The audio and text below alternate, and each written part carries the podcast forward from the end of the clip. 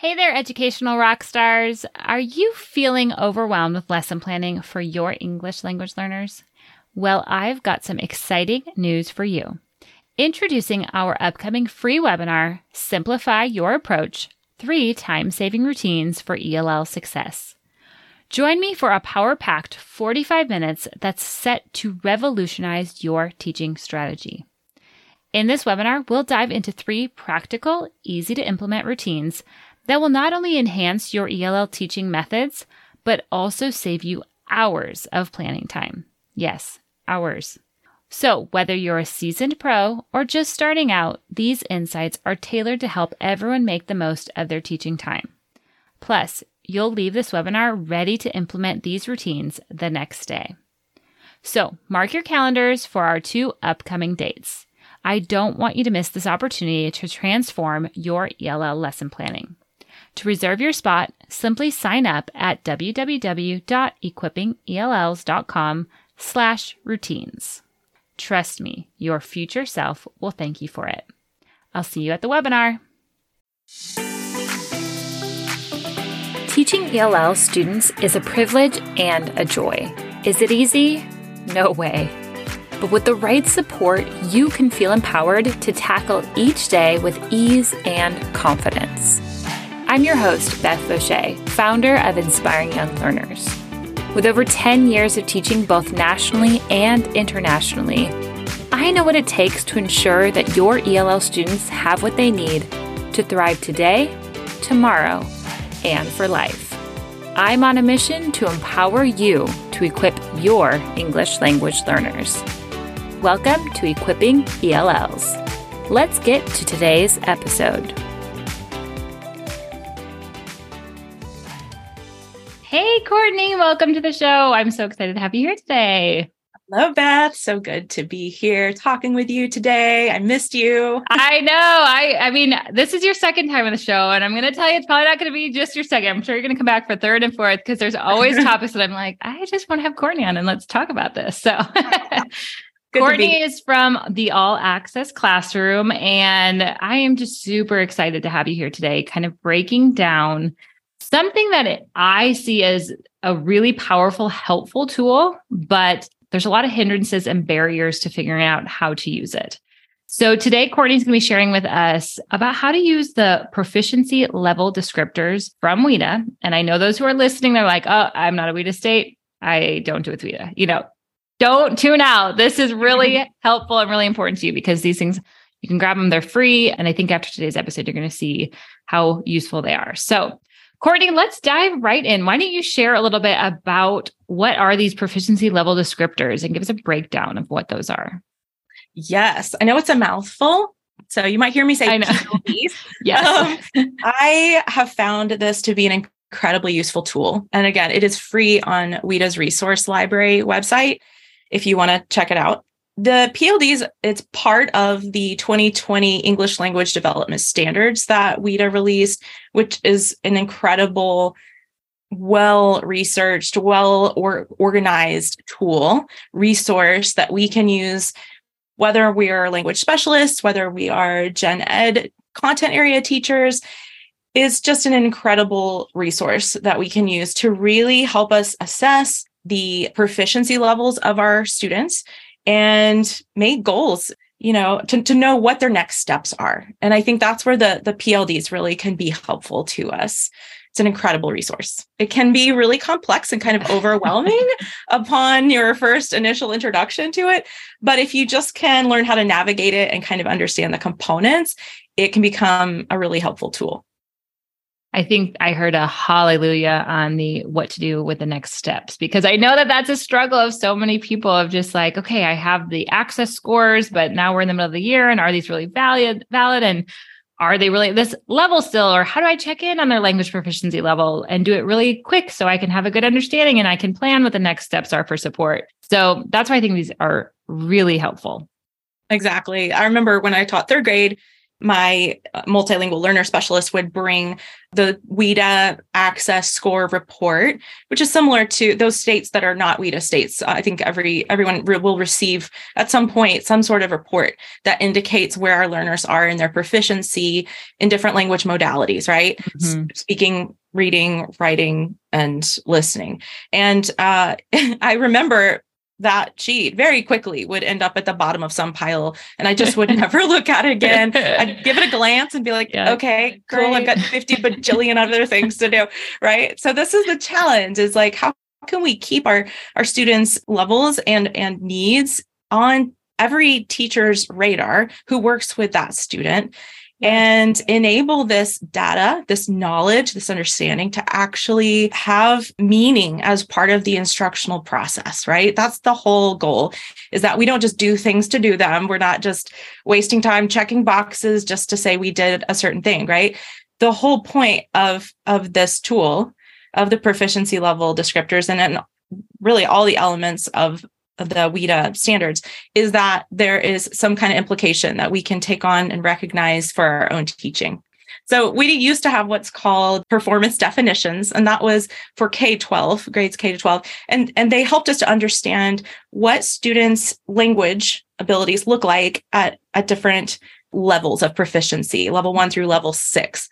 And those were great. But I think many people recognize that sometimes those um, abilities can really look different depending on what grade the student is at. So, what WIDA has done in the lovely PLDs is they've broken up um, these performance definitions or a look at what students' language looks like at different proficiency levels. They've broken it down by grade level c- clusters for us, which is so lovely.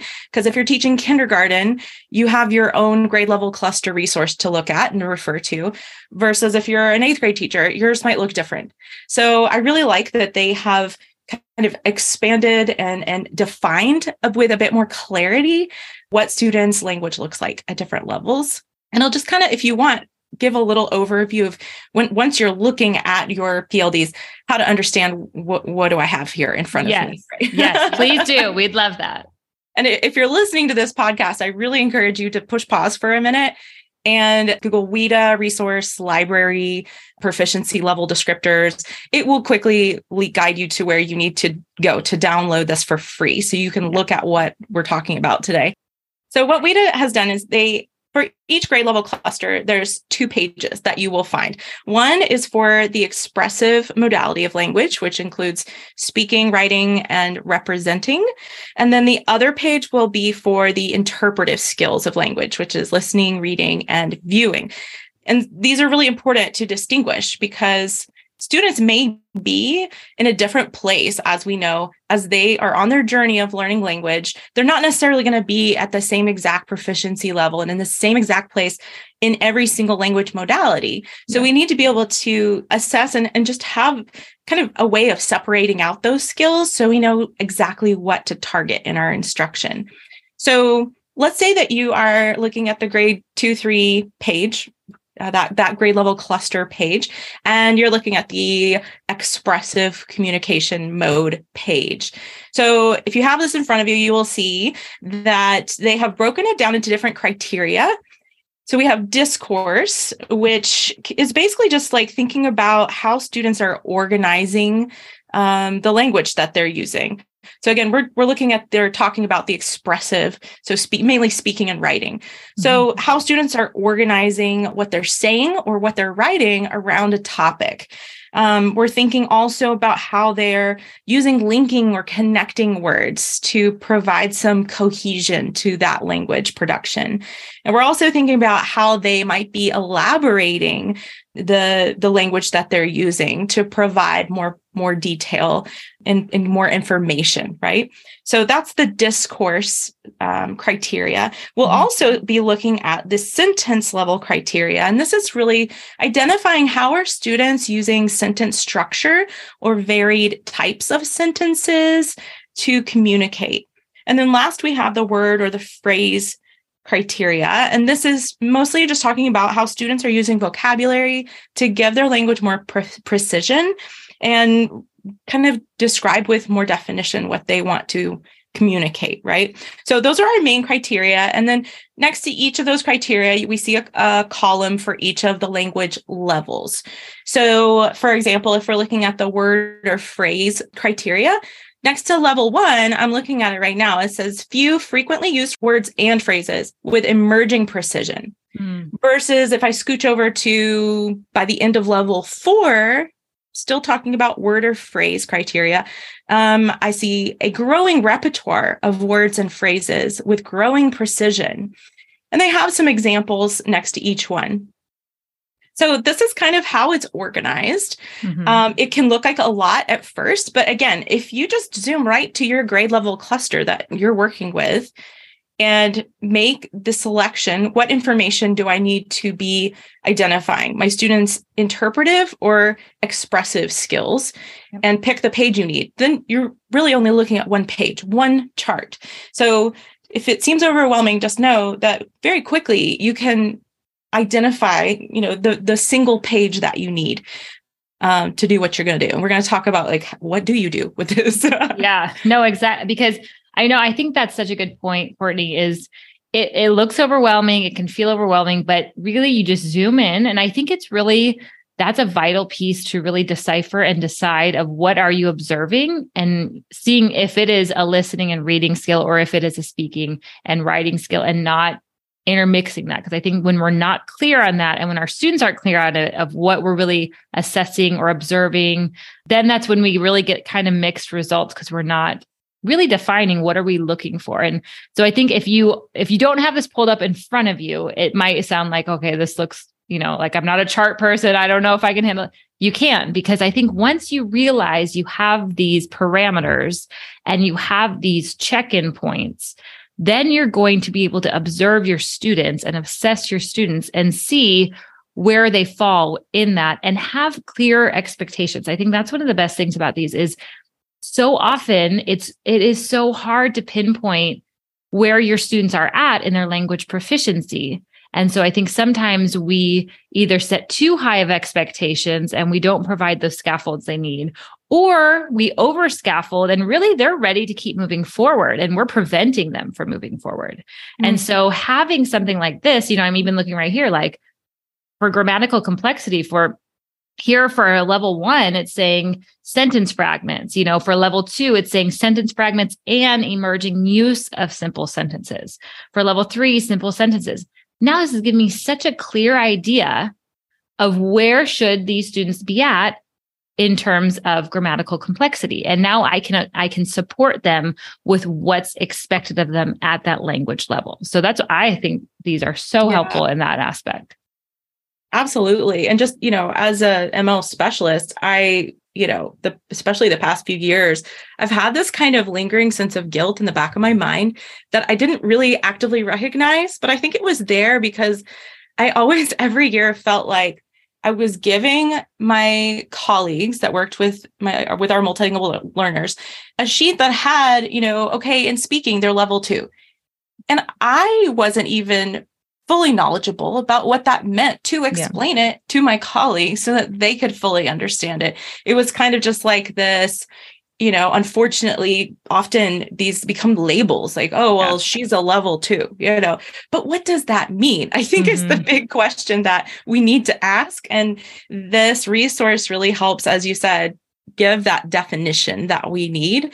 So we know what we're talking about and we can actually make uh, productive um, steps forward um, yes. in in our instruction with these students. So yes and that and that is it right there. We want we don't want to waste any more precious time. We want to have a good pulse on our students and and see when mid-year they're they're already showing they're at the end of level three in you know speaking. Okay let's move them forward instead of waiting for the access results. So that brings us right into Courtney. Why don't you share some ways that you could see teachers practically using these as they lesson plan and teach and provide support for their multilingual learners? I don't want overwhelm to keep people from using this incredible tool. Yeah. So I've been thinking a lot about okay, how can we put this to use day to day in the classroom? So there's kind of three things that in my mind I've I've kind of broken it down to three uses for the PLDs, and those are to help us monitor student growth, to help us to educate our, our colleagues and, and advocate by increasing understanding of students' proficiency levels. Uh, and also, of course, to help us differentiate instruction that's given to our students, helping us define how much scaffolding, how much support are they needing to provide both support and rigor, right? So when we're talking about let's say monitoring student progress there's lots of ways it could look. And what's important is that you utilize it in the way that fits you and your school context and your colleagues needs and the way that your program runs right? So you know for example if you are at the table in as part of the MTSS or the tier process in supporting students and one of them is a student who is a multilingual learner oftentimes I think we sit at these tables and have, and I'm speaking for myself here, somewhat vague information to bring to the table. Mm-hmm. We don't have a lot of mm-hmm. hard data. Yeah. And what this PLD resource is giving us is a means to provide that data, right? Yeah. So we can help, you know, clearly demonstrate this student is growing in language and here are the areas in which they're growing. It can help us to evaluate student work. We can use this as a tool if we gather student work in a portfolio. We can use this to help assess where they are in their growth.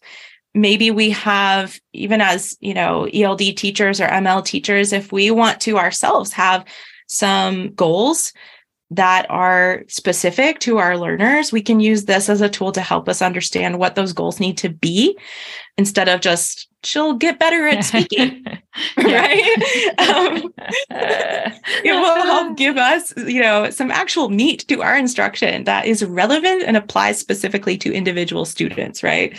Um, and something cool too is that we can use it depending on you know the age and readiness of our students to help them participate yep. in that process and understand their own growth goals and self monitor um, as they as they progress. So that's kind of like how we can use it to help them monitor I think that's a um, really great point, Courtney, of especially with older students of bringing them in on this because I think that it's it's so often felt whether it's said or not that it's either you know you're new to learning english and then you're proficient and we don't really show our students all the steps it takes to continue on the language journey mm-hmm. and i mm-hmm. think when they can see okay i'm right here i'm i'm using fragments i'm working towards using simple sentences what's it you know giving them modeling simple sentences showing them here's your expectation let's work on this i'm going to support you in this especially those older students, it really helps them have that next stepping stone instead of feeling like mm-hmm. I'm never, I'm never going to get there. Like I'm just not going to become fluent, you know, because I'm that's so far away from where I yeah. am. Yeah. Um, and something I think I would love to do in the future, if I have time, is like make kind of a student version of this that yeah. kind of pairs it down to exemplars mm-hmm. that we mm-hmm. can show them here's what a bit of language looks like when you're at this level or yep. here's what a sentence looks like when you're at this this proficiency level here's what your next step is is we want to start writing sentences that look like this right or that include this kind of phrase oh guess what? We're going to learn about that kind of phrase today so that we can you know elaborate your your sentences even more. You know it's it's so helping to make it the learning more visible for them right? Absolutely. Yes um, i love it. And then of course you know using this to help build teacher understanding around um, language acquisition. I mean, for a lot of teachers, it's kind of this foggy, vague thing. And, and you know, we're not all mm. trained in lang- language acquisition. This is a way that you can give people an inside look at the what what that looks like, how language actually grows across these proficiency levels could be used also to communicate that to parents who are interested in being part of that process. Mm. Um, and then, of course, differentiation of our instruction for our learners. This is probably the one that could be the most impactful. As I work with gen ed teachers, a lot of times they want more understanding of what scaffolding needs to look like rather than just saying, you know, use sentence stems or you know, more visuals. These are great mm-hmm. things, but what if we could empower them to be part of that language acquisition process for their own students to know, okay, I am going to provide this or that scaffold, but I know this about my my learner, and so the scaffold needs to be tweaked a little mm. bit. It wow. needs to be leveled up a little bit or pared back a little bit, you know, so that that rigor can be maintained and we can continue to help nudge our learners forward rather than as you said like maintaining kind of this fallback um you know easy level of um, mm-hmm. instruction that isn't challenging them to move forward in their language growth.